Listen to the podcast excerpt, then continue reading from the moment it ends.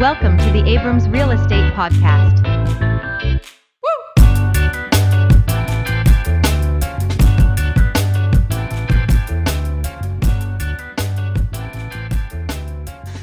Everybody? Keno Abrams here. Today I'm going to go over why it's looking like there's not going to be a housing crash or a significant downfall in prices like there was back in 2008. Before I hop into that, I want to go over some useful tools with you. If you go to my website, KenoAbrams.com, if you're looking to sell your home, I have a free home evaluation tool. And if you're looking to buy a home, I have a free home search.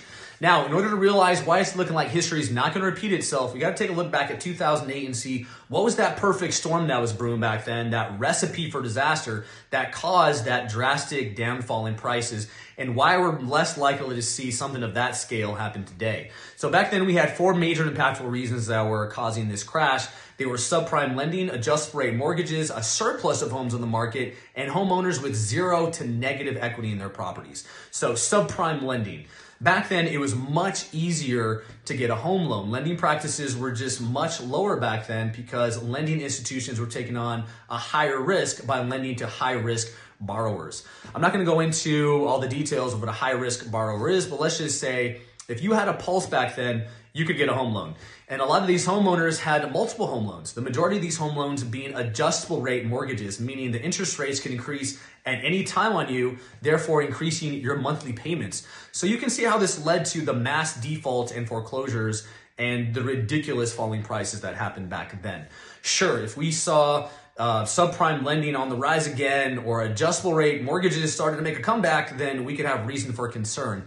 However, home purchasers today, they face lending practices that are much more stringent. Not everybody can get pre-qualified, pre-qualified for a home loan now. These, uh, you know, these tighter lending standards over the past 14 years were put in place to prevent a scenario like 2008 ever happening again. They don't want to see another wave of foreclosures like that ever happening. So home buyers today, they're just much more qualified and less likely to foreclose on their properties. The third thing is supply.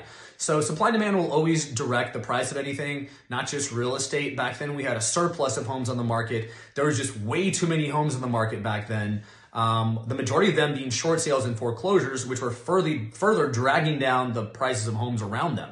So you can see why we saw just this ridiculous falling of prices back then.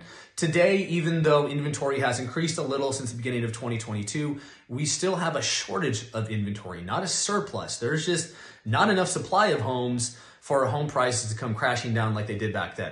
Last, we have equity. Back then in 2008, homeowners had to sell their properties for less than what the home was actually worth. Cut to 2022, homeowners are equity rich due to the way home prices have been appreciating. You know, we're in a much different position now. We have options. If anybody faced challenges today, they could leverage the equity in their home, sell it for a profit, and forego the, pro- the foreclosure process altogether.